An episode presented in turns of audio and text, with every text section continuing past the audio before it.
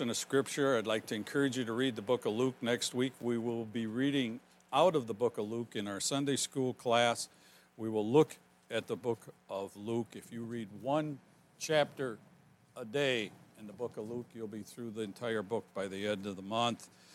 You'd be on chapter 10 right now. I was going to preach a message out of chapter 10, but I wanted to follow up on this message, and the title of this message is Wise Men Still Seek Him. And that's what it's about. Matthew chapter 2, the visit of the wise men. Now, when Jesus was born in Bethlehem of Judea in the days of Herod the king, behold, there came wise men from the east to Jerusalem. Big question on where's the east and all that stuff. We'll go over some of that in Sunday school class, but east is exactly where east is now from Jerusalem, and that is uh, the Middle East, saying, Where is he that is born King of the Jews? For we have seen his star in the east and are come to worship him. When Herod the king had heard these things, he was troubled, and all Jerusalem with him. And when he had gathered all the chief priests and scribes of the people together, he demanded of them where Christ would should be born. And they said unto him, in Bethlehem of Judea, for thus it is written by the prophet. You see, these wise men read Scripture. These wise men trusted in God's word. These wise men acted upon God's word. They took off on a journey following, of all things, a star in the sky because they put their faith and trust in God's word. What is God asking you to do today? What does God want you to practice and pay, take into account today? And they said unto him in Bethlehem of Judea, For thus it is written by the prophet, And thou, Bethlehem, in the land of Judea, art not the least among the princes of Judea, for out of thee shall come a governor that shall rule my people Israel. And that's a quote out of Malachi chapter 5 and that was the Old Testament that these men had for a compass and a guide, along with the star, the true light of the world. Then Herod, when he had heard privily, called the wise men, inquired of them diligently what time the star appeared. And he set them to Bethlehem, sent them to Bethlehem, and said, Go and search diligently for the young child. When ye have found him, Bring me word again that I may come and worship him also. You think he was real sincere in that attitude? As most of you know, the rest of the story, he wasn't. He was jealous. You know, oftentimes when you take off on an adventure and act upon God's word, the devil is going to be there to hinder you. He's going to be there to stumble you. He's going to be there to discourage you. He's going to be there to set things aside. He's going to want the preeminence in your life and not leave it over to the Lord. And so these wise men were tested. When they had heard the king, they departed, and lo, the star which they saw in the east went before them till it came and stood over where the young child was. When they saw the star, they rejoiced with exceedingly great joy. And when they were come onto the house, they saw the young child. They were full of joy because they had taken and stuck their necks out, stood before the king, and justified to him why they were traveling through his country and why they had put themselves in jeopardy. You know, a string of camels is not a small thing. You can't hide them, and you have to feed them, and you have to have a caravan. It was estimated, you know, you know how, what the Bible, how many wise men do you think were, came to to Bethlehem? Here's a Sunday school question for you. We all know three, right? No, the Bible doesn't say there was three. The Bible says wise men. Wise men. Uh, more than two, probably.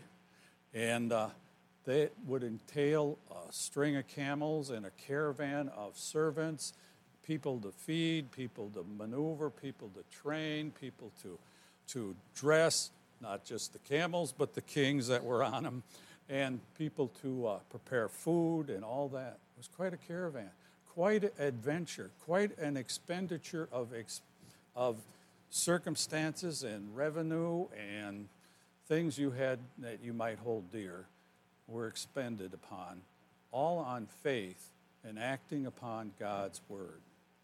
You know, I think these men were just men until we see them in, in, introduced here in Scripture.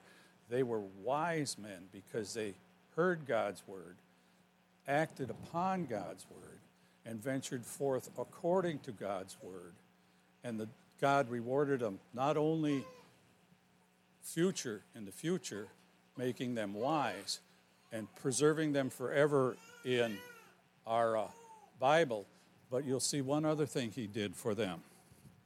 And when they were come to, unto the house, they saw a young child. Now, notice this wasn't a baby. This wasn't an infant in a manger. They saw a child, the young child in a house.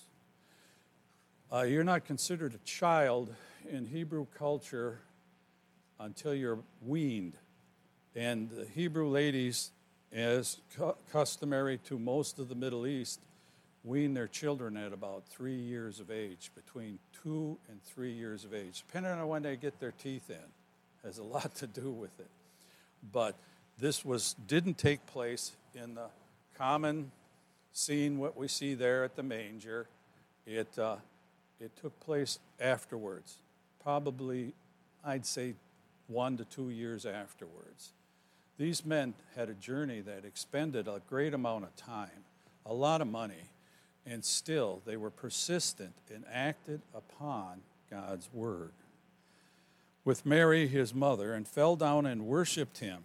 And when they had opened their treasures, they presented unto him gifts gold, frankincense, and myrrh. And we could go into a long dissertation about the gold and the myrrh and the frankincense and the spices and the seasonings and the preservatives that they embalm people with and all that presented right there to Jesus. And being warned of God, here's verse 12. This is what God benefited those wise men with immediately as they acted upon God's word. He reaffirmed that they were right in their journey. He protected them through their journey, and He returned them home safely. And being warned of God in a dream that they should not return to Herod, they departed unto their own country another way. Again, traveled, great amount of money, great amount of time, great amount of sacrifice. To do what? To go see a baby and get rid of some of your revenue? No. They took God at His word that He was going to send a child, He was going to send someone to redeem all of Israel, all of mankind. That as we act upon that word, we will be redeemed forevermore. We will be saved, regenerated, born again, come to the Father through the King by the child. Each one of us are on a journey. If you keep that in focus, you're on a journey from when the day you set foot on this earth to the day you depart this earth. And where you spend the rest of that eternal life you know, all of us have eternal life, whether we believe in God or not. It's where you're going to spend that eternal life. And that depends on what you did in this life. Have you acted upon God's word in this life? Have you rested upon God's word and ventured forth upon God's word, acted upon God's word, exercised your faith in accordance to God's word and how you perceived it so that the Heavenly Father can rejoice with you in eternity in heaven and give you a place amongst the prophets and give you a place amongst all the others that have merely trusted in his word. From the thief on the cross to the king and the wise men, as you respond to God's word, your eternal destiny is set. What have you done this week in response to God's word? What have you done today in your commitment towards God's word? What will you do Monday in accordance to God's word? How will you submit yourself to your journey to eternity and exercise your faith. First comes to mind Abraham was counted righteous because he set forth in faith and left his country and is burnt into eternal destiny. His ancestry and his children. They're struggling in the Middle East right now over what? God's word. Oh no, they're they're just trying to take that country. No, no, it's all about Middle East war is all about people that trust or reject God's word. Really is. That's why they want to annihilate them. They don't want to just take them over. They want to eliminate them. Just like the devil wants to eliminate you every day in your journey and in your uh, your testimony and in your steps towards eternity. If he can usher you there quicker than you need to be, or divert you and cast you away and set you aside from what God benefited from you, if the king wants to cut your head off, he'd sure like to see that happen. But if you listen to God and you act upon his word and step forth in faith in accordance to his word, he'll reward you in this planet and in the next. God's here to help you, God's here to bless you. He already has by giving you His word. Mrs. Anania? So, you want to be lined up with the wise men, you want to be blessed as a wise man. I think of the thief on the cross. There was anybody who wasn't wise, he became that when he put his faith and trust in Jesus Christ. He says, We get what we deserve. This man has done nothing.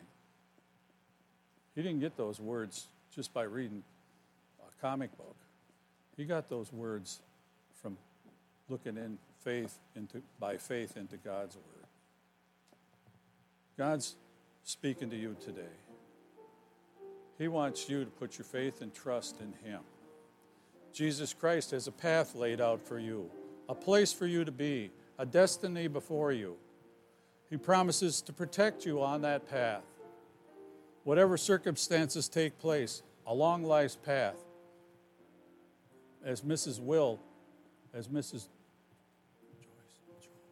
Will Jones said to me, she's had three heart attacks but they're on God's prescribed path for her. God's prescribed path for her husband. God will work out His destiny in your life as you yield to His word.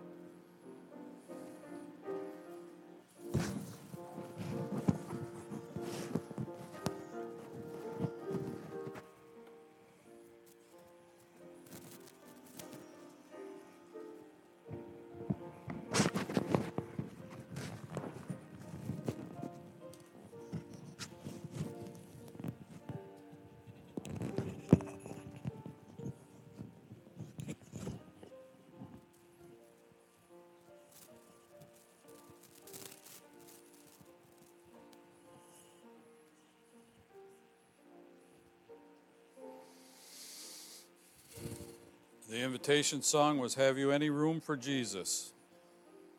The verse that was given by the Holy Spirit to those that composed this bulletin was And the Word was made flesh and dwelt among us, and we beheld His glory, the glory of the only begotten of the Father, full of grace and truth.